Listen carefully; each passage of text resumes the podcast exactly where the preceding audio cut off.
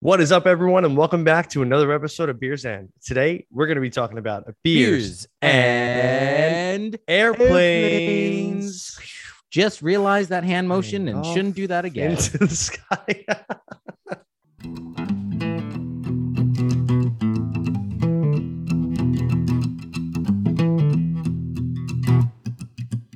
Whoops. that's that's all right. Uh, we're just not going to call attention to it. no. Every everything is going to be totally fine. How are you doing, sir? Welcome in. Welcome in, everyone. Welcome in, Nick, to uh to another episode. Our first episode post post wedding. my wedding.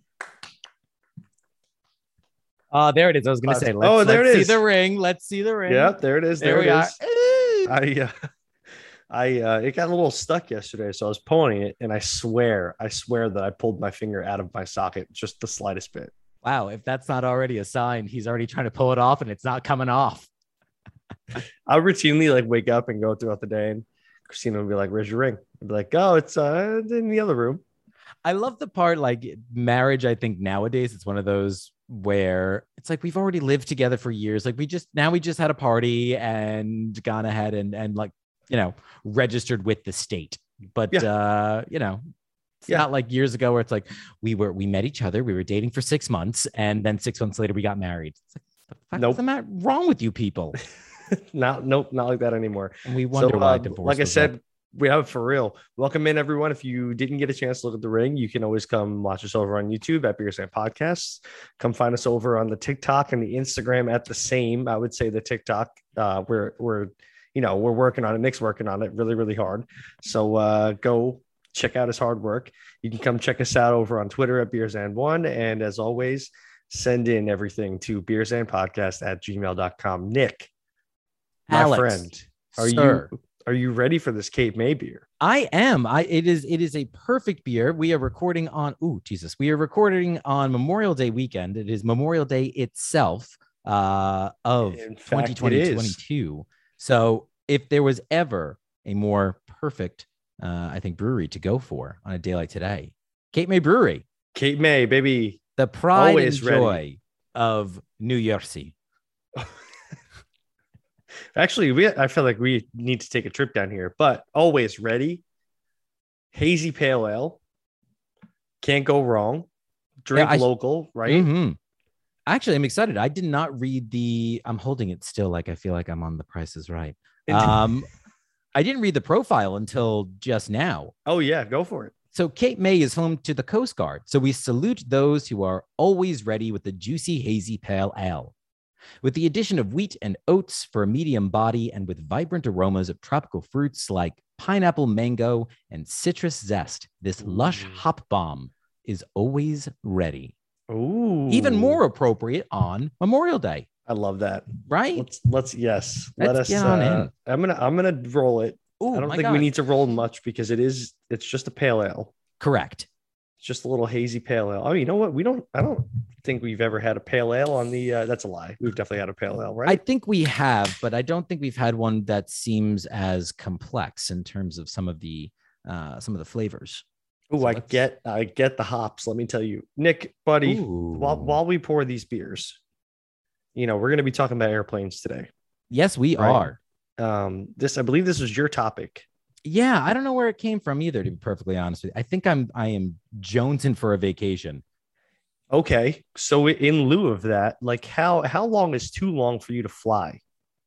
Uh, there is no limit. The limit does not exist. The limit does not exist. Now, the caveats, however, they do. Um, and it is I can sit in coach economy. Sorry. Uh, I can sit in like a coach flight for Oh, up yes. to yes, mm, uh, for about seven hours. I can do coach. Anything beyond like a seven hour flight, uh, no, I need something just a little bit more relaxing. That's pretty impressive. Yeah, Honestly. it's it's well, a lot of times again, like those are for like international flights, obviously. Um, I shouldn't say obviously, but um, yeah, that's like my limit. I think the first time I had flown home from Rome direct uh back to like JFK and just because of like you know the wind and the, the airstreams and all that stuff, I didn't realize that it was like an eight and a half hour flight Oh wow. and roughly like i said roughly around that like seven seven and a half hour mark i was like fuck this. Like i am done. I need i need to be treated just a little bit better. I need a little bit more room for these you know long dancer legs of mine. Um but yeah that's that's what i would say is my like limit. Okay. what do you have? Uh, or how long is too long? Like five hours, I think. yeah? Yeah, that's when I start to get like really cramped up. You know, because you know what it is? It's like it's not the same as as being in a car for five hours. And I know that if I'm in that car, I could stop and stretch my legs. If I got to get out, you know, I could stop for snacks. that's true That is Like, I- true There's a way, there's much a much easier way out it when also when we're not in a plane. I'm a big proponent also of like it depending whether or not again you're flying domestically or you're flying internationally because figure like Newark to the West Coast in general is just about like six, Right. six and a half ish hours. And the fact that those sons of bitches will go ahead and like charge you for like a meal like drives me insane and or a snack or we're going to come around once you know or maybe twice for a drink but it's only you know uh soft drinks and and tea and coffee are going to be included but if you want to have a cocktail then you got to pay Oh, Meanwhile- for sure. meanwhile though you fly in the other direction like a flight from newark to london is about the same it's about six six and a half hours and they're they're they are whining and dining you you've got a full meal you get all your booze you know right up front there and i'm about it i can do that you know Well, I, love think it. it's it sounds like the destination. You know, like we get screwed if we're staying domestic. We're back uh you know technical t- technical difficulties Uh, Technical, very technical. i can't wait to show you the way that i don't know if you saw if i froze on your end Oh yeah. Okay, because you froze on my end, which is hilarious in terms of like the freeze frame that I got of you. Mwah, For a second, beautiful. for a second, I'm not gonna lie to you. You were in a way where I thought that maybe you were just playing a trick on me, and it just froze. You ever see that video online where it's those guys doing a presentation with their boss, and the Oh, first they guy freezes. stop. Yeah, when he stops, first guy freezes, and then the other guy picks up and he freezes, That's and then he's like, "I can clearly see. I can see Carol in the background. You're eating chips." no, you had the same sort of th- because you actually got you got Oh, it- close enough to where I couldn't see anything happening Oh, in the let's go. background either. So it worked out very, very well. Let's very go. well. That and a thousand well. here. Oh boy. So I have never flown internationally.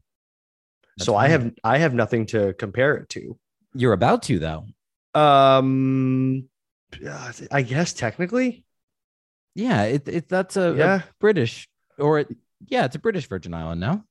Uh, yeah, yeah. Yes. Okay. All right. Maybe. This will be know fun. I'm not folks. good at geography. this will be fun, folks. When when I get the phone call going, they won't let me in, and I also can't get out. So uh you're gonna have to fly. Oh, could just call me Brittney Griner at that point. They, sure. The the the U.S. Uh, women's basketball player who's been detained in Russia for like uh, Ooh, too soon. yeah, Ooh. way too soon. Too soon. And I had to explain it too. yeah, wow, that poor gal. Yeah, I like how, if I'm not mistaken, didn't the WNBA like just come out and be like, "We're trying our hardest to go ahead and get her out"? It's like, bitch, she's been there Yeah, for how like long has it been now? A hundred day, over a hundred days now. It Yeah, feels like longer than that. Honestly, I'm not gonna lie to you. a hundred days is still It's still a long time. roughly like you know nearly a third of the year. Yeah. Okay. Anyway, off that. Uh, yeah. So about five hours on a plane for me. That that feels just about long enough to uh to not want to be on a plane anymore. Now, I didn't get really too much into this in any of my research and whatnot, but I was, these, by the way. we should, I was going through, cheers, clink.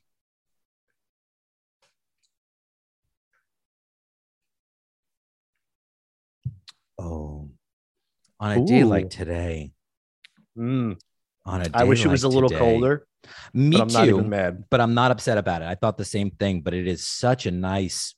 Oh, I get a lot of that nice mango and pineapple coming Oh yeah, through in big- there. Big tropical flavors. Really, really. it's almost nice. it's a little more weedy than uh than I'm used to, or than I would have expected, I should say. Well, and it, it specifically notes that their addition of the wheat and oats to give it more of that medium body because it is a little bit uh, heavier, I think, than a traditional pale ale. Yeah. Just slightly, just enough, I think, for it to be noticeable, but not to the point where you're all of a sudden like dipping into um, like IPA territory necessarily. Oh, I like that it has uh, pairings on the side too. Oh yeah, cheese, fish, meat, cheese, fish, and ch- chicken wings. I guess chicken wings. Oh, I I would. Oh, I could go for but you you wing. served it in the right glass. Good on you. Though that was just There's a little sense. Oh, okay. Well, I mean, good on you anyway. Are you not drinking out um, of a pint glass? No, no, I've got my little, uh my little. I like the can. Oh, you like the I'm a can? big fan of the ones. can The glasses. can yeah. glasses? Yeah. No, yeah. I- th- but This is really the only thing I had, other than Oh, okay, like fair a enough. uh, like a you know what is it the Chimay glasses? Let me tell you, I'm I'm pretty impressed by this, and there's a there is a really intense hop flavor. Much hoppier than I, I, would've didn't. ex- Ex- yeah, that I Yeah. did not expect. yeah, me too. And I think that's because of that that haze. Uh, Does it say what type of hops are in here? You know, it didn't. Um, I feel like I need to know though. Stand by to stand by. Yeah, there's also something else on there. It says semper semper paratus. Oh, I don't know. I wonder Not if sure what that's that the. means. I wonder if like how Marines are semper fi. I wonder if this is like the Coast Guard is semper. Pra- Oh, yeah, you know what semper ready. paratus means? Always, yeah, means always ready. Always ready. Always prepared or always ready. Yeah, stand by to Um, stand what, by. What was the other? Oh, hops. That's right. Uh, always ready. It's nice at a four point eight ABV too.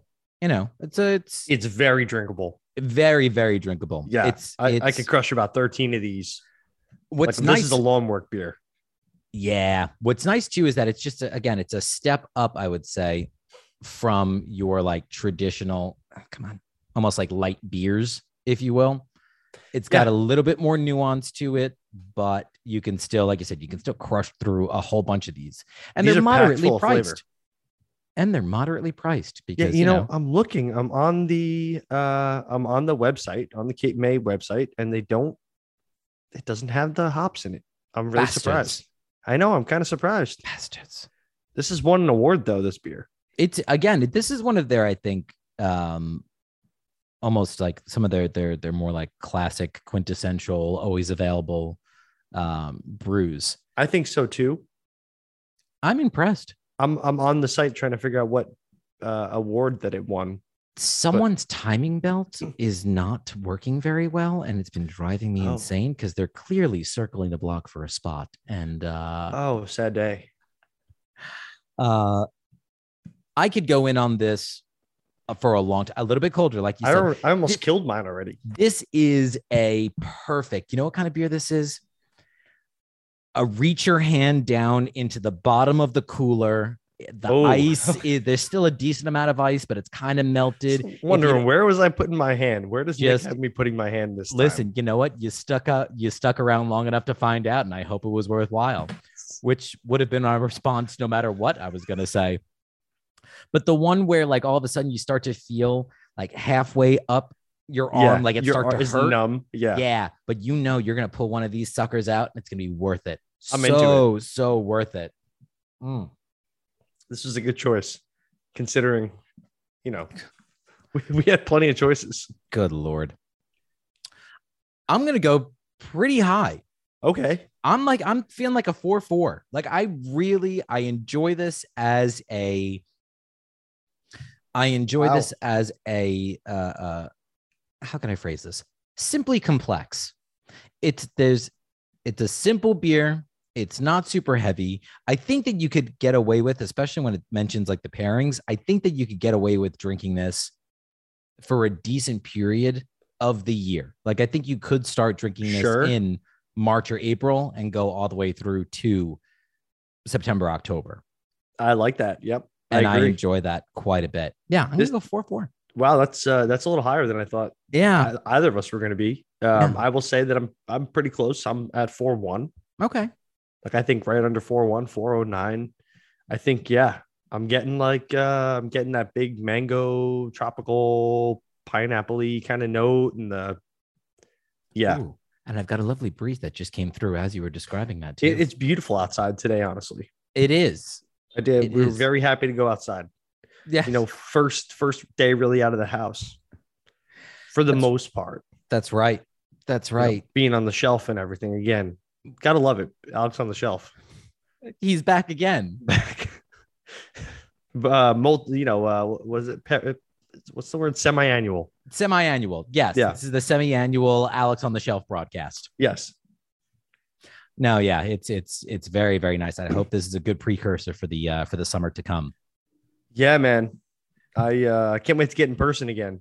I know For- this for is going to be great for the next Yeah. episode. Yep. Would you like to uh kick things off? You know what? I I would. I'm gonna Sure. actually start us off. I have something rather uh, short, Uh-huh. but uh, I think it would be good to talk about first because something that I always think about whenever I think about airplanes is how fast they go. Oh yeah. always I've been, always been super interested in that. Um, I think it's really cool to see like how far we've come as far as technology Yeah. and uh, and or or as you're about to see like what I didn't expect was like how far we've we've came already Mhm. but like haven't been able to surpass yet or maybe it's because of like the needs Yeah. but I sent you a link Yes. so if you care to bring up um, the second of those links that I sent you, Okay. and what we're going to talk about is some of the fastest fighter jets. Oh shit. So this is, like I said, something that always kind of uh, intrigued me whenever we start talking about like breaking the sound barrier. So Mach speed. Okay. Oh wow. So we're, so we're talking about breaking the sound barrier. That's what Yeah. that refers to. So Mach speed would be uh, 332 meters per second or 717 miles per hour. So we're talking like, you know, unfathomably fast.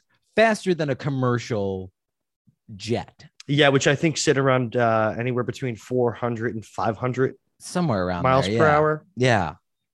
Right. So when something breaks the sound barrier, you know, it can be characterized by a sonic boom, Yeah. Which uh, which is always so fun to watch. Like watch it actually break that barrier. Um, so I got in, interested, and I wanted to know like what what was or what is the fastest jet. So like the fastest jet ever was more of a rocket with wings.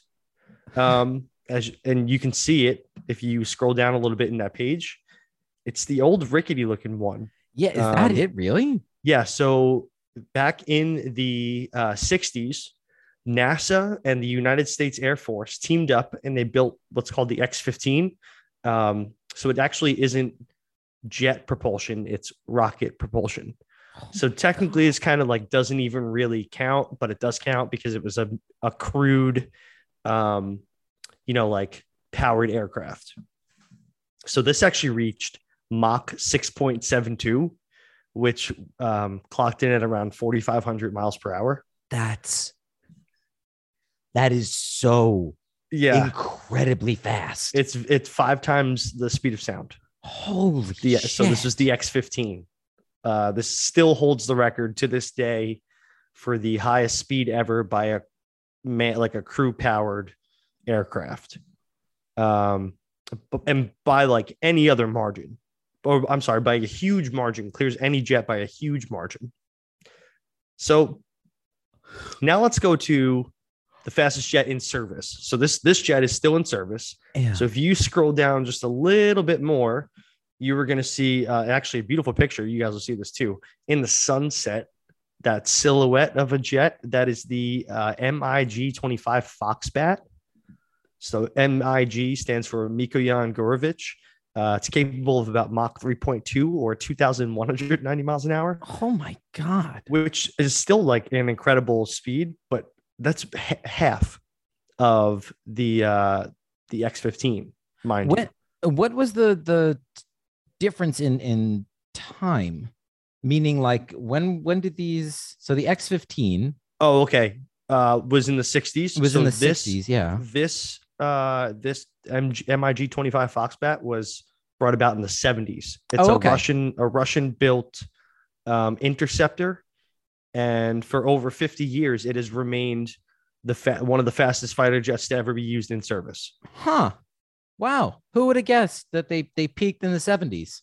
right? So, like I said, th- Mach 3.2 or about 2,200 miles per hour. Oh my god. And then just just like really really quick for uh for another fast hitter, I want to talk about the Blackbird because I feel like a lot of people know what that is. Singing in the um, dead of night. exactly. Which one is the blackbird? That is if you go down just a little bit more, you'll hit a list actually. Oh yeah, I just Um, click on yep, the and it's the second one on the list. So we're Oh, talking yes. Mach 3.4 here. So the Blackbird, for anyone who doesn't know, uh, is traditionally a surveillance aircraft. I mean, still incredible speeds, t- speeds of 2,500 plus miles per hour. Good God. But they're not really used much anymore because most of the surveillance now is done by satellite. Oh these right. were these were actually retired uh, in 1999 by NASA because they don't really use them. You know, they don't need them anymore. this is insane because when you kind of like when you you look through this paragraph and some of this information, you know, it beat the so like we kind of know, I think at least like the the Concorde. Yeah. know, Um, I was I was gonna get this. I'm glad you did. oh, I'm so sorry. No, I no, it's just I didn't even realize no, it's for, fine. for reference for us because I It's think awesome. like yeah, like when we get when we think about like airplanes, you know, the fastest thing that we've known otherwise for like commercial travel is you know the Concorde. Um, that was always you know New York to London in roughly three hours, uh, and this beat the Concorde by a full hour. I know. It's awesome. Holy shit! Yeah, it's really awesome. So It that was so flew- London, London to New York God. in an hour and 54 minutes. Yeah, that's a, a regular flight from New York to Florida. It Kinda, went yeah. across the entire Atlantic. Yeah, Holy shit! yeah, it's pretty awesome. It's So, yeah, amazing so- how we just stopped. I know. Well, and that's the thing. Like, did we really stop? Probably not. No, No, no. I mean, yeah, I mean, probably not. All right, right. It's Yeah. like one of those, you know, like, oh well, it's fastest fastest jet in service. In You know, that- That's service. right. That's how they get around it. Uh, wow. It's all Yeah. about semantics, buddy. Such is life. Yeah. Such is life. Right. So that was my little, you know, I wanted to hit on that. I thought that was really cool, interesting. And, uh, you know, who doesn't love fast things? I love, and especially when it comes to travel, I am a firm, firm proponent in get me to where Definitely. I gotta go as Hundo. fast and as safely as humanly possible. Yes. Damn it. We want efficiency, safety, but most of all, fast. Fast. Yes. And we can do all those things. I think Or- that is a, uh, that's a perfect tagline for for this generation. a hundred percent. A hundred percent. I want it. safely, but we want it fast. Yes. I want it fast. I want it now, but I want it, you know, make sure that it's done well. Um, But I want the golden goose. but I want a golden goose, Daddy. Yeah. Still the best line. You're gonna be very unhappy around here, Henry. Um, I went immediately kind of off the tracks with this. Now, I will say, I, I don't know, and I'm, gonna- I'll ask you: Are, are you nervous to fly? Like, do you not like flying, or do you like flying? Uh, no, I, I, I'm not nervous to fly, but I will say that that first ascent always kind of gets me. yes. You know, like that that ramp up, and then you hit the air and you're still climbing. You're like, oh, it's the roller coaster that never comes back down. Mm-hmm. Yeah, I'm that always gets that me a little bit. Yep. The first five minutes of a flight are usually the ones where I'm like, Yeah, I'm am I sure I want to do this? yeah, uh, yeah. Am I sure? Is it too late? otherwise i do i love to fly and i love the the the atmosphere around flying and i think that it's because i always associated it maybe with like something glamorous you know there was always something very kind of like cool about Sure. flying none of this preface has anything to do with what i'm gonna I was wondering where you were going with this. none nothing Fantastic. not a thing um i however uh started off with uh leaving on a jet plane the great song Great song. love it. Um, interestingly, and I there's actually a lot I didn't know about this. I know all the words and the whole nine yards, but I didn't know too much. Um, so the song was originally written by John Denver um, in 1966 for his debut demo, and it was titled originally "Babe, I Hate to Go." You know, just as the lyric, you know, insinuates. Mm-hmm. So at the time, he was 23 years old when he had written it, and he had done or he had written the song during like a long layover at Washington Airport, um, which was the airport that used to be down in DC before it became um, Reagan or Dulles, Reagan Dulles, whatever the hell it is. I think it's Dulles actually. Yeah, Reagan's in Texas. Dulles is in uh, in DC. Um, so he had originally written it, you know, uh, while he was waiting for this layover, and when he had recorded it, he made a number of copies, and he had actually gave them out as Christmas presents that particular year, which means that somewhere there is a like an original copy of "Leaving on a Jet Plane" as Oh, a yeah, Christmas floating gift around. from John Denver. That's awesome. So his producer at the time was a guy by the name of Milt Okun, and he had convinced him to change the name to Leaving on a Jet Plane in 1967, so about a year later.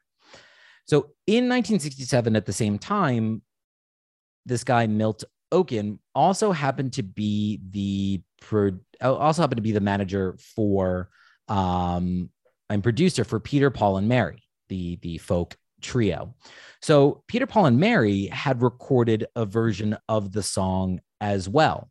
Um, you know, John Denver and and them were all really good friends, and the trio had released it as a single, and it actually became their biggest hit of their entire like performance career, and also their last one. It was also the only song of theirs that made it to number one on the charts. So wasn't even something that they had written. Meanwhile, John Denver, and you know, had re-recorded the song for his first studio debut album that same year in 1967. And when he released the single, it failed to even make it on the charts Interesting. right? So he had later commented um, during commented on the song during a BBC radio special. He had said, "quote This is a very personal and very special song for me. It doesn't conjure up Boeing 747s or 707s for me as much as it does the simple scenes of leaving, bags packed and standing by the front door." Taxi pulling up in the early morning hours, the sound of a door closing behind you, and the thought of leaving someone that you care for very much. I was fortunate to have Peter, Paul, and Mary record it and have it become a hit, but it still strikes a lonely and anguished chord in me because the separation still continues, although not so long and not so often nowadays. So it was always meant to be a really kind of lonely, sad, depressing song. And even in the wake of its kind of success, he still always felt it to be that way. Um, and of course, then perhaps not too surprisingly, the song was used frequently in uh, commercial adverts, specifically for United Airlines in the late 60s and early 70s. Um, and I had found one of them as well, and it's hilarious. It's, oh, did I lose you? Are you on mute? Yep. There you go. Yep. Sure am. Regale us, please. It was um It's live looking at me playing video games at like 11 o'clock at night. perfect. Where did Alex go? We haven't heard from him in like five minutes. Fine. I'm, Oh, just right. I'm on here. the- I'm just muted. muted. but it's uh the commercial is for United and it's following um what uh, you know I guess we can call it you know what they did at least at the time so everyone get off my goddamn back but like stewardess training academy like graduations when they were being given these like hats and their fathers would come up and give them like hats and put them on and the whole night because don't forget like being a flight attendant in the 60s and 70s was huge I mean, I feel like it's a big deal now, but yeah. it still is uh, 100%. I don't want to take away from that. no, no, yeah, like, yeah. that was really like the first kind of deal. example. Oh, yeah. So you hear, you know, you see all these shots of them at their like graduation. Um, and then in the background, again, you know, Leaving on a Jet Plane is uh, is going through. And even then, United, I didn't know, was still fly the friendly skies. Still. Yeah. Even back Well- then. Oh, wow. Yeah. Well, shoot. Oh, I can't minimize the meeting. Oh, all right. My bad. Oh, Sorry, computer. having some real interesting technical. Yeah, I've never seen my, you know, like an inanimate object yell at me so much. Usually, animate objects do that. I feel like I'm yelled at more by inanimate objects. My the the the wireless speaker that I have Mhm. when when it uh when the battery gets low it wants me to um you know charge it but it has an accent So it says, uh, you know, low battery, please charge. Low battery, please charge. And I Oh, find okay. myself yelling at it very frequently. Go, I know. Sounds I like know you want to get charged. Shut up. Stupid thing. So leave it on a jet plane, John Denver. You know, whenever I think about John Denver, you're, I mean, you definitely don't think about this, but I always think about Final Destination because John Denver, they used a John Denver song in uh, the first or second one. Really? Yeah, I think it was Rocky Mountain High.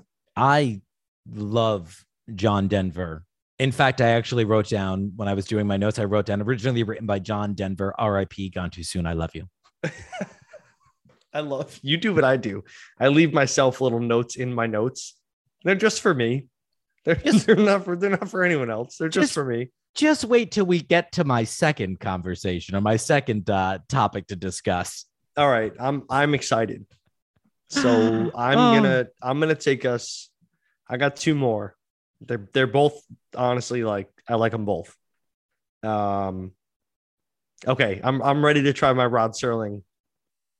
Uh, my invitation again. All right, we're gonna Yes, go. let's go for it. we're gonna go back to the Twilight Zone because I don't know. Like I feel like now that I've talked about it once, I can connect the dots to any any Twilight Zone episode I really want to do. Oh, 100%. Speaking of connect the dots, like I'm gonna go out and buy myself an adult connect the dots book because I Oh. feel like that would really bring harmony to my life. They've got to be really intense in the adult versions too, right? I hope so. They're just easier. Like draw this triangle. Congra- congratulations. you did it today. Ah. Okay. So anyway, another like absolute banger of a Twilight Zone episode. And I can't believe I'm doing another Twilight Zone episode, but here we So go. Excited. The name is Nightmare at 20,000 Feet. Starred a very young, might I add, William Shatner. Mhm. And his famous line is if you don't know it from uh, the Twilight Zone, then you'll 100% know it from Ace Ventura, Pet Detective, When Nature Calls.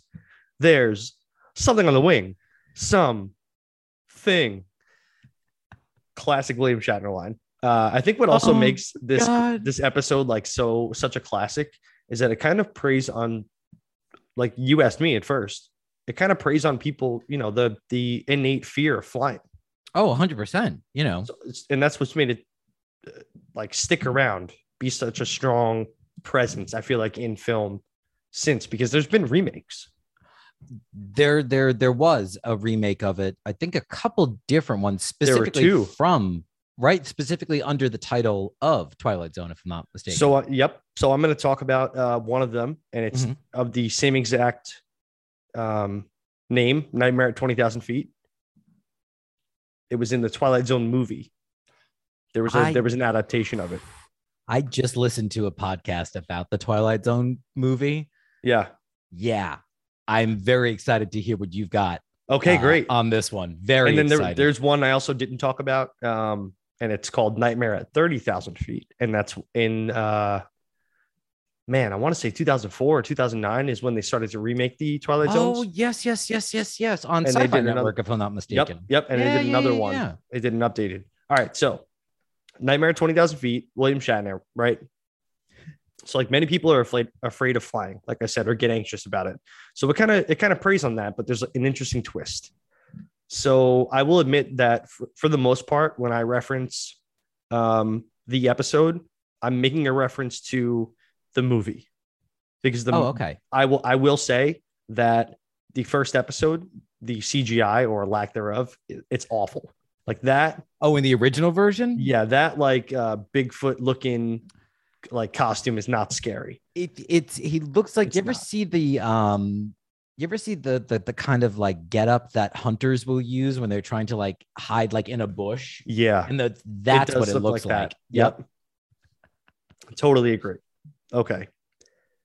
So Shatner's character in the uh in the show, or I'm sorry, in the movie, was played by John Lithgow.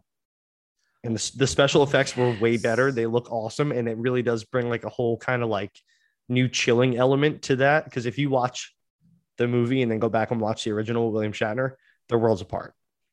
Huh. So here, here's the opening narration. Portrait of a frightened man. Mr. Robert Wilson, 37, husband, father, and salesman on sick leave. Mr. Wilson has just been discharged from a sanitarium where he spent the last six months recovering from a nervous breakdown, the onset of which took place on an evening not dissimilar to this one, on an airliner very much like the one in which Mr. Wilson is about to be flown home.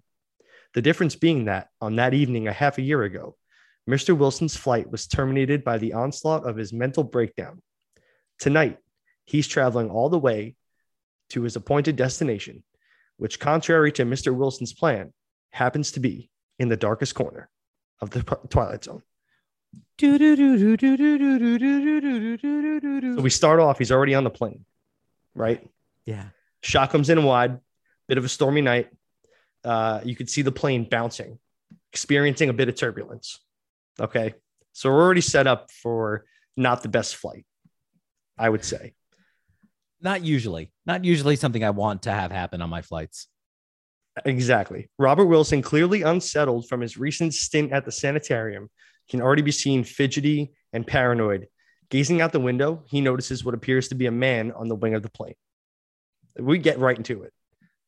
This is no man, he quickly realizes, but a gremlin of sorts, seemingly bent on the destruction of this plane. So he can continuously be seen like futzing with the engine, like trying to trying to cause issues. Yeah.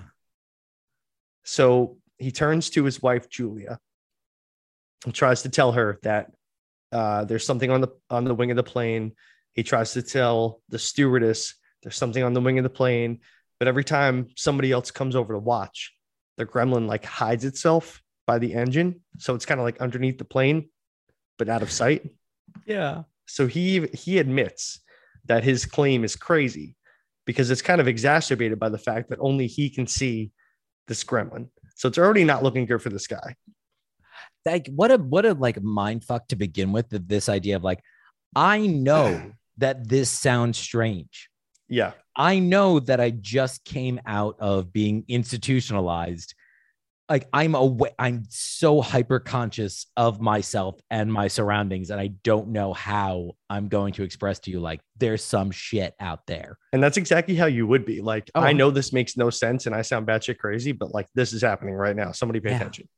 So he he knows that he sounds crazy. He was just in the loony bin. He admits it's strange that like this thing is hiding for everyone else but him. So in response to his repeated outcries, he's given a sedative. He pretends to take it, spits it out, and then he begins to worry that his wife wants to send him back uh, to the sanitarium.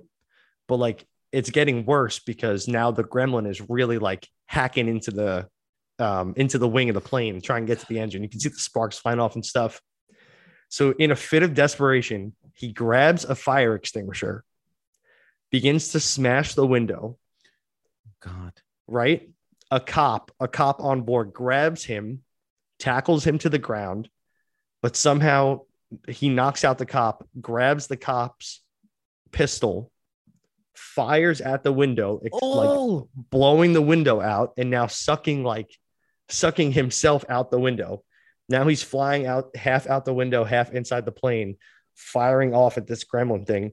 He can't hit a shot. He's a terrible shot. I don't even understand why he's trying at this point. I was just gonna say, not so much that he's a terrible shot, but you're traveling at roughly And- 500 miles per hour. Exactly. So luckily at this point he's they're landing. So he, you can see him like he's been outside long enough that he has like ice, you know, like icicles hanging from his face. The gremlin flies over to him, like essentially does like an Akeem Olajuwon, like a waves his finger, grabs him by the face. Uh, oh, Yeah, I don't know. Grabs him by the face and then flies off into like the night sky. holy shit! Yeah, it's it's it's pretty crazy. Oh my god! So, so they finally land, right? They put him in a straitjacket. He's whisked away on a gurney. So obviously they're bringing him right back to the mental hospital. Um, and as the scene fades out on a routine check of the plane, there's seen some conspicuous damage. holy shit! Turns out that one of the plane's engines was tampered with, revealing that Robert Wilson was in fact not insane. Oh, I love it. So I don't I have the closing narration, but that is another, I mean, like classic, classic, classic episode. and I think pointed out by the point that it's been redone twice. if I'm not mistaken, one of my favorite things, and I'm gonna have to check to verify this, but I feel like I remember catching it very, very early, and it was during the original um, with William Shatner. Mhm. The flight attendant goes to like get the pilot to like address, like you know, warn the pilot, like, hey, this guy's kind of freaking out or whatever. And when she goes to get the pilot, the pilot comes from the back of the like comes from behind him and i remember watching it going like oh what like a continuity error like the pilot if the you're going to Oh, I summon the see what you're pilot you would never get the like the pilot's not in the bathroom Yeah, yeah, yeah. In the back of the plane and i have to check to verify that but i always remember that being like one of those things like oh No, I Oh, feel like that's I feel like that's gotcha. right. We Yeah, no, I, f- I feel like you're right. that's a that's a terrifying terrifying episode Oh, like i always remember this something out there There- on the wing. the like, the movie it really is that much more scary. I'm gonna have to send you i'm gonna send you the episode of the podcast that i had listened to it was Oh, yeah, please do. it was a behind the I need, bastards I need to charge my this laptop. Hold on. oh yeah Stall. my bags are packed it's time to go i'm leaving on a jet plane don't know when i'll be back again oh babe i hate to go so kiss me and smile for me tell me that you'll wait for me Hold me like you'll never let me go. Cause you're doing a I'm phenomenal job. leaving on a jet plane. I sang uh, I must say. uh, most of the refrain, I think, uh, leaving on a jet plane for us. Um, you know, just to hold us over. Am I going to edit it out? Absolutely not. Absolutely not. So Nightmare at 30,000 feet, by the way, was released in uh, 2019. Oh, the okay. Most recent spin-off, and Adam Scott is the uh, starring role. Really? Mm-hmm. I'm gonna have to go and watch some of those new ones because I I haven't because it was one of those things like once kind of like Black Mirror came about, I was like, oh, this is like the the the Neo uh Twilight Zone. So I'd never Yeah, watch you're right. the new ones at So all. if, if anything, the new Twilight Zone, the new adaptations were in part written by Jordan Ste- uh, Jordan Peele. oh, you're right. So it's Rod Serling and Jordan Peele on like kind of a revival. You're right. Yeah, because Rod Sterling wrote a number of, of them. those. I think Oh, almost all of them. really. He, what a wild character too. Like character. He was a real Yeah. person, you know. Oh, he's a Uh, character, all right. man and yeah like if you if you you see it's funny because it is one of those things where like i don't know again you know being part of the generation that we're a part of again i think this big crossover of like you know either watching what was just on tv still but at least having like cable kind of available to us i think we watched a lot of stuff still that you know again our parents and previous generations had watched that maybe folks nowadays, like kids, I don't know, that are even in their, you know, teens wouldn't watch. Um, and as a result, not get some of the references. Uh, but Yeah. it is such a good, good episode, such a great showing. Um, all of the Twilight Zones are, you know, they they still freak me out to, sure. to know, you know, because no one also was paying attention to what I was watching as a child. So, you know, why is he petrified to fly? Oh, I have no idea Couldn't couldn't be the Twilight Zone. couldn't be the twilight zone that would be strange only a only a, a parent that doesn't monitor their children would have let them watch that Right. God. Or or or that is too too trusting. yeah one or the other because isn't that isn't that another one of the oh yeah because we discussed it again you watch uh um twilight zone on new year's day they've always got the twilight zone new year's day marathon Oh yeah. classic Oh yeah. like switching back and forth between the honeymooners and twilight zone Uh, I would argue that there are no better juxtapositions in cable. order $75 worth of chinese food and just pack in That sounds phenomenal. Oh my God, I love it. I love it. So Um, I went ahead then and I explained to you before we had started that I kind of started to do an, an exceptionally. Please excuse the fact that I'm sweating. Um, it, it's on camera. I see it, but you know what? Who cares? Fuck off. Um, I went ahead and I did a deep dive into Jefferson Airplane. Oh boy. Classic, classic, classic band uh, from the 1960s. Perhaps one of the most quintessential sounds of the counterculture revolution, psychedelic rock. Mm. Yeah. And they are very, very much considered to be, uh, in many regards, again, one of the pioneering bands of the psychedelic rock music scene from San Francisco at the time. And they were first formed in 1965 and in fact actually became the first like Bay Area band to achieve international success, ultimately becoming the only band and I didn't know this, uh, the only band to perform at all three of the like kind of iconic uh, concerts of the 1960s. They performed at Monterey Pop Festival, Woodstock, Woodstock, and at Altamont. The death of the 60s, ah. the Altamont free concert that the Stones had oh. thrown, also in uh, 1969. I so about, I was forgetting about that one. Oh yeah, the one where yeah, we're gonna that go ahead free. and hire the, the the Hell's Angels to go ahead and act as security. Yeah, great idea, Mick. Well done. So uh, they were first formed by Marty Balin, who had then recruited all the other members after he had opened up a club um, called the Matrix. And that really became like a hub for the San Francisco music scene at the time. Um, and it was actually the guitarist, and, and forgive me if I pronounce his name incorrectly. Uh, I want to say that it's Jorma uh, Kaukonen, and he had come up with the name inspired by a nickname that was given to him, which was Blind Thomas Jefferson Airplane. And it came from a, uh, there was like another older, like blues uh, guitarist who was called like Blind Lemon Airplane or something like that. And that's how he got his nickname. And then, according to him, they were all thinking up these like quote unquote really stupid names for the band. And he had turned around and said, uh, if you want something really silly, try Jefferson Airplane. So that's where the name came up with. Like it was, you know, that's how they came up with the name for Jefferson Airplane. Trying to come up with silly names. Exactly. And he was like, you, you know, these are all really dumb, but if you want to think of a dumb name like Jefferson Airplane, try that. Okay. So their breakout had come through with the addition of Grace Slick, who is a absolute stone cold 60s fox. Uh, it's the only way I can describe it. Like Grace Slick is beautiful uh, yeah, in all regards.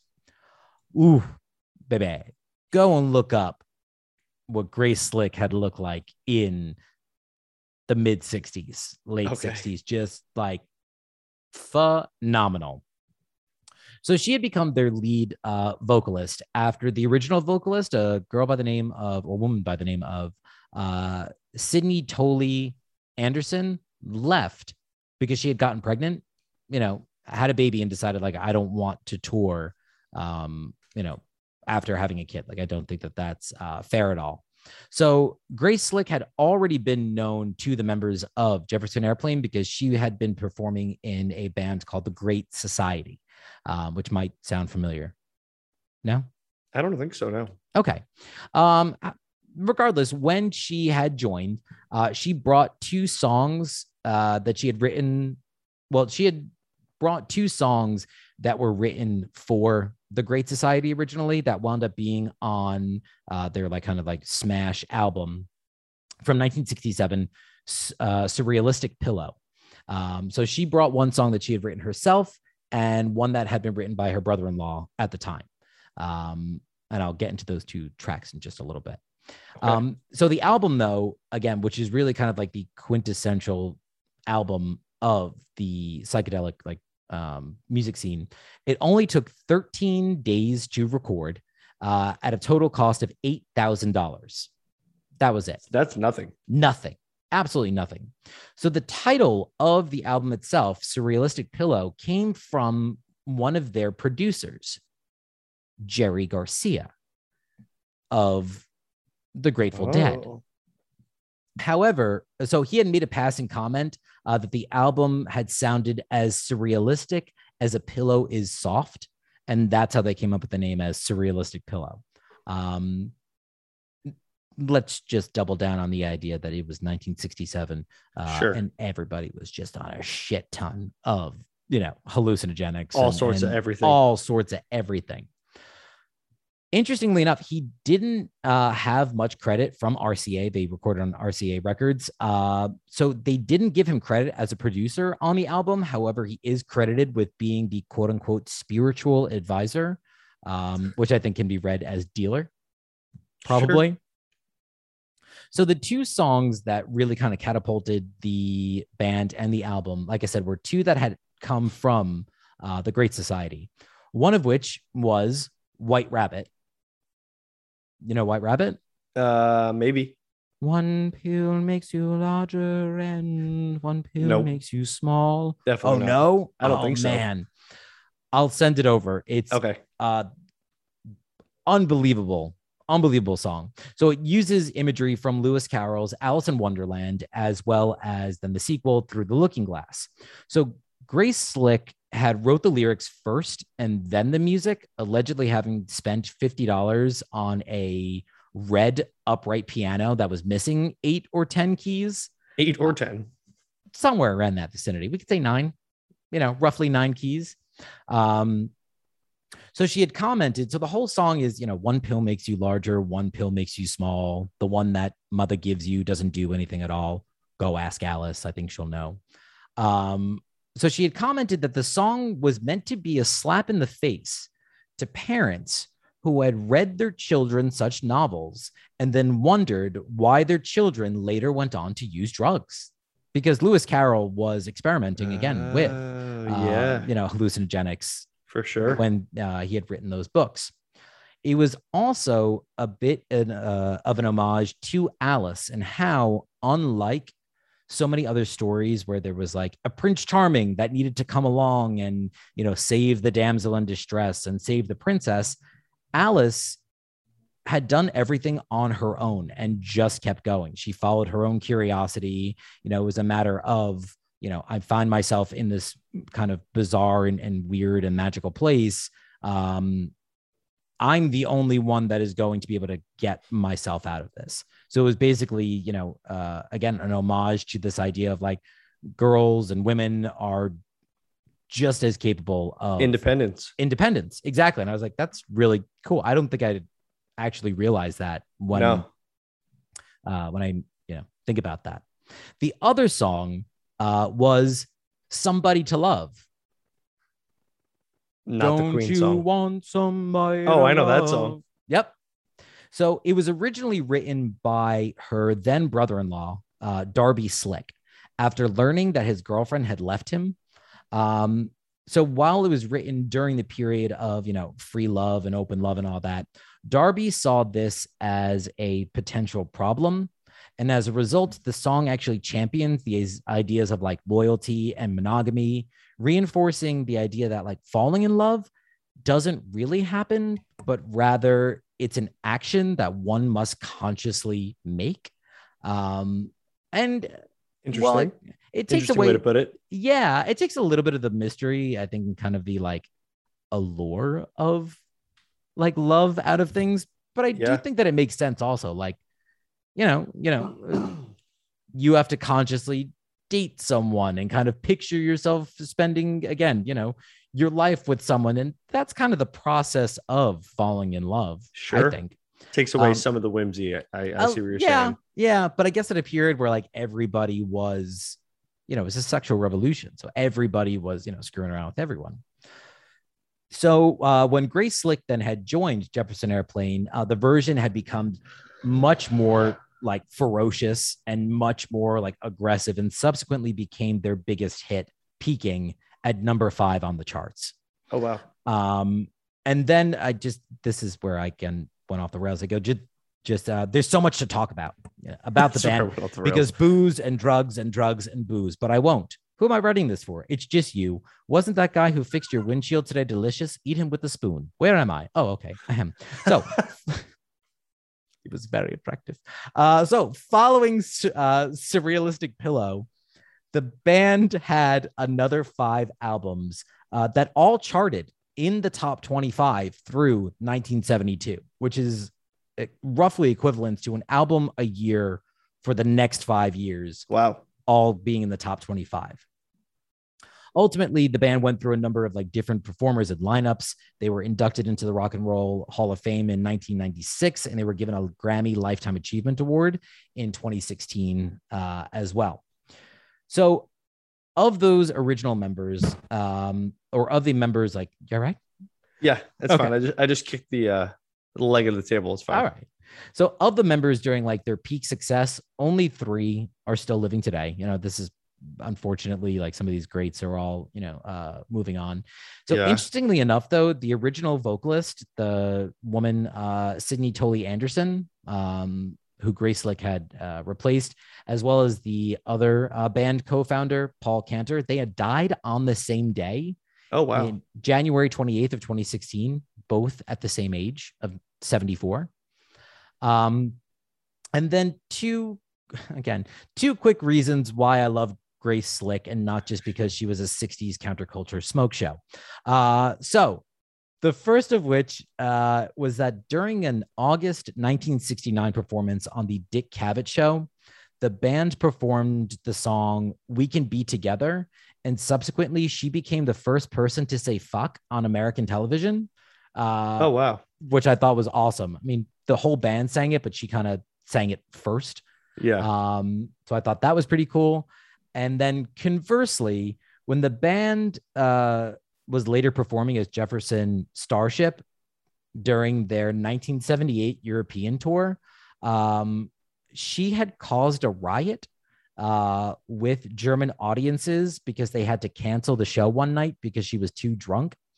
And then the next night, when they did perform, she was also too drunk to perform properly. She had a substance issue uh, where she mocked the audience for losing World War II, actively saying into the mic, Who won the war? Oh, over God. and over and over again, uh, which I think is just absolutely brilliant. And that's, that's where I stole the line from her whenever I go to the South.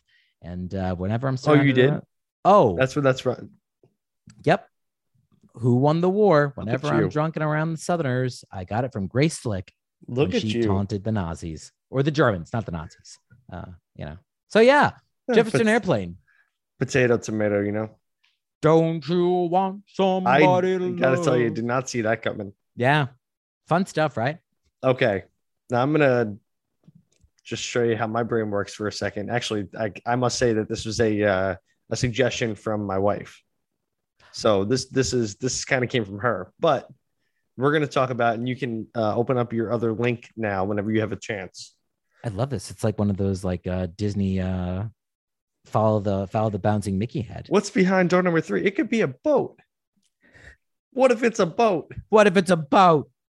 Oh, so we're going to talk about dangerous airport landing strips. Oh my! Because I feel I feel like this deserved a place in this show. It does. I I see. Don't you agree? A hundred percent. Oh, there were so many things that we missed in terms of like airplanes in general. Oh, for and, sure. But this is definitely a good one. I'm trying to, yeah, I'm trying to make up for it. Okay. So I'm so I'm going to take us to the first one on the list. First one in your article, sir. The Princess Juliana Airport in somewhere we are very familiar with, St. Martin.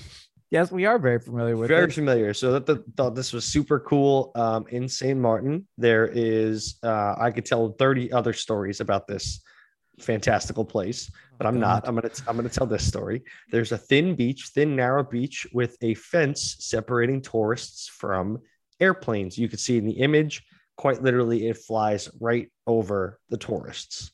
What is the why? Really cool. So that they, you know, that's where this airstrip is, uh, and now this spot has become a favorite spot of tourists who are trying to get like airplane selfies. This Not many places you can go and get an airplane selfie. Oh God, that was rude. Sorry. This just seems wildly dangerous. It does look very dangerous, does it not? Yeah. But I mean, really cool spot to uh to get a photo op, you know? I'm okay. I'm never gonna I'm so luckily weak on my selfie game that I would never in my life think like, you know what I want to do? No. hang out with their jet engines to go Yeah. ahead and take a picture with them. That's not for me. You know, I didn't I didn't mention this before, but my my wife is obsessed with airplanes. Oh, she is. Oh, oh yeah, to the to the point where like if if I know we're driving past an airfield, that I should just expect that she's not going to pay attention while she's driving. I can relate because that's how I fell in love with airplanes, like driving past Newark.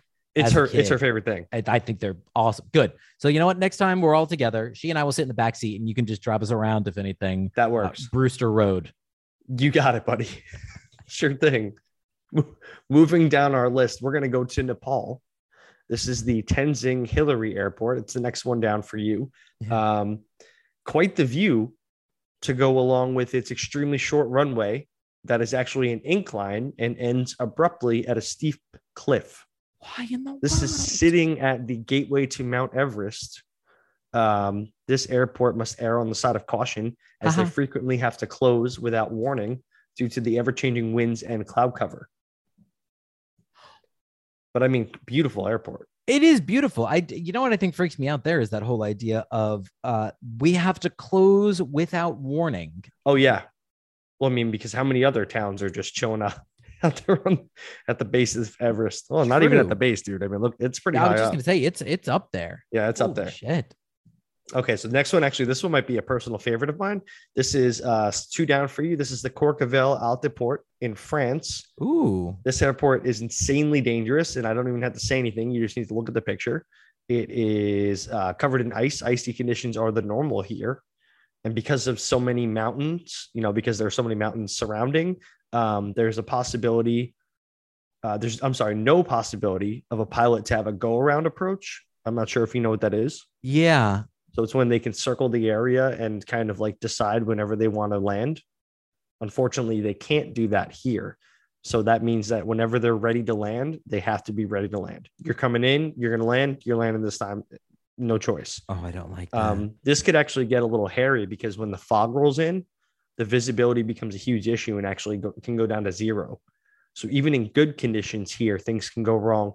Back in 2019, a plane missed the touchdown zone and crashed into a snowbank, injuring three passengers. yeah, I don't like that because this is also like some of these airports, Oh, and this one in particular.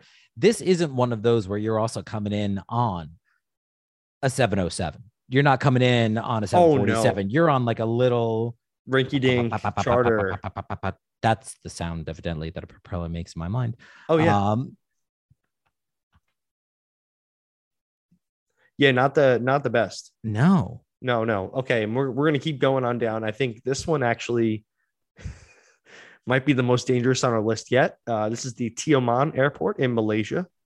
Oh, let's see here. So uh, just a couple down for you. This airport in Malaysia requires a bit of skill to get to, as the pilot must clear multiple mountain ridges on their way in, and then proceed to make a sharp turn to land on the runway parallel to the beach. Shit. This also happens to be a one way runway. So there is only one way of entrance and exit, both flying in and out. So lots of uh, top notch coordination for this airway to run regularly. As you could see, there is not much room for. I mean, don't get me wrong. I understand the idea of one way, but at the same time, anything can be two ways. No, Well, sure. Yeah. Well, I guess how it is is you can only leave and enter facing the same way. they must. Or I'm sorry, you- turn to land. It's you have to. Christ. Yeah, it's only one way in and out. That's So you can land, you know, like you can land facing east, but you also need to exit facing west. yeah. Oh, the uh, you see, like I pilots do not, I think, always get some of the respect that they necessarily deserve. They definitely this. don't. Like, and um, in my last airport, it's called the Paro Airport in Bhutan. I think got two more down for you. yeah. Standing as Bhutan's only airport, surrounded by the towering Himalayas, another beautiful view. Uh, landing at Paro Airport, and this goes back to what you say, is a daunting task. Pilots really don't get the, um, the uh, what's the word I'm looking for, acknowledgement that they should. So actually, in in the world, there are only eight pilots that are qualified to make the landing at Paro in Bhutan. Eight. Only eight in the entire Holy world. The, the high winds, as you can see from the picture, the Himalayas are right all around it. Yeah. There are also high winds that make it increasingly difficult to guide the plane over the nearby rooftops because those are houses right there, like at the bottom of that shot. And Yeah. uh, yeah, those those are like residential houses. Oh my god. Oh, Yeah. sorry. Again, apologize. I wow, like never, never. So Pretty I'm cool. always these are some of those like flights where like I'm sure if you were to like see them landing online, these are the ones that like always blow my mind. Where as that plane comes down, where all of a sudden to like slice the air, they like go almost like perpendicular to the Yeah. uh you know the runway and then at the last moment like stick it back on in that is mind blowing like i don't know how they do that It's really Science impressive, shit, man. but like wow It's really impressive. And there's one I didn't talk about, but I, I feel like we have to talk about it anyway. Yeah. Um, all the way down at the bottom of the list yeah is uh, Gisborne Airport Mm-hmm. in New Zealand. And I mean, right there's a railway a railway crossing in the main runway of the airport. why Trains and planes intersect throughout the day and are carefully managed by the air traffic controller who signals for the train to go after the plane is landed. why It's that, I mean, efficiency, I guess. This was built all the way back in 66. Accident free, accident free coexistence since then.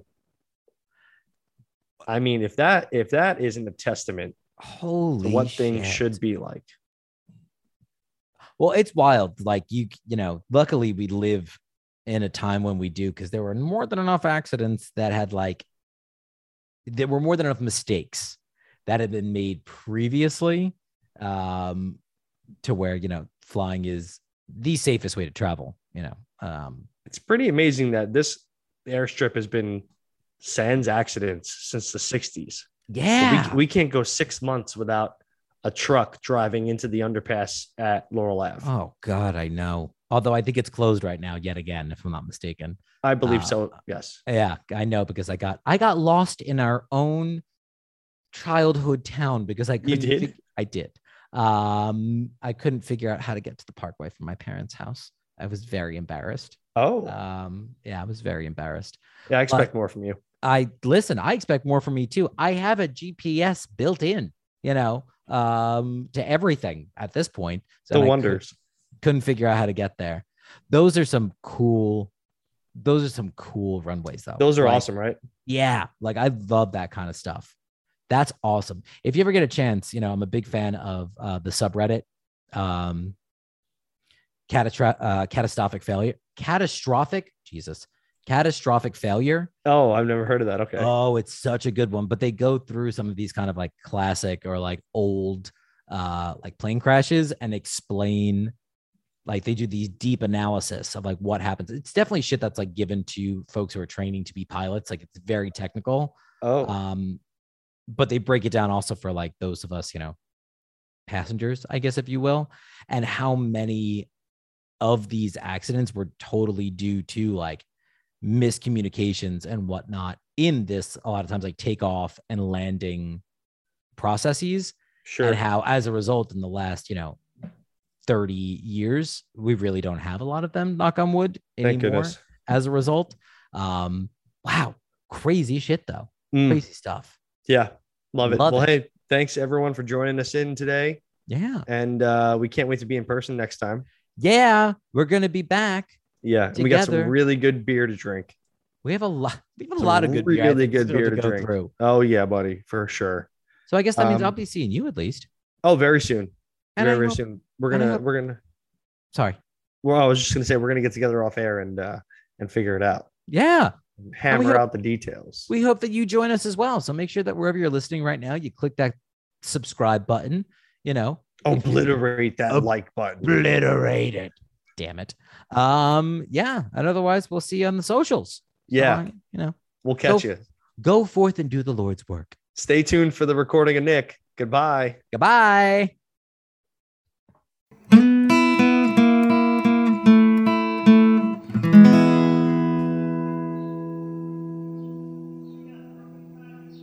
Beers and is hosted by Alex Chula and me, Nick Messina. Video producer is Mike Delavan. Original music is by Alex Chula. Sound effects have been provided by Zapsplat. And audio editing and producing is from me, Nick Messina. Make sure to rate, review, and subscribe to Beers and wherever you listen to podcasts. Follow us on Instagram at Beers and Podcast and on Twitter at Beers and One. That's on Twitter at Beers and the number one. Or shoot us an email at beersandpodcast at gmail.com. And of course, Alex and I always want you to enjoy your beer safely and responsibly. Neither Alex nor myself have any affiliations with any of the breweries we sampled in this episode, be them legal affiliations or otherwise. If you have any questions or concerns, please email us at beersandpodcast at gmail.com. That's beers, the word and, podcast at gmail.com.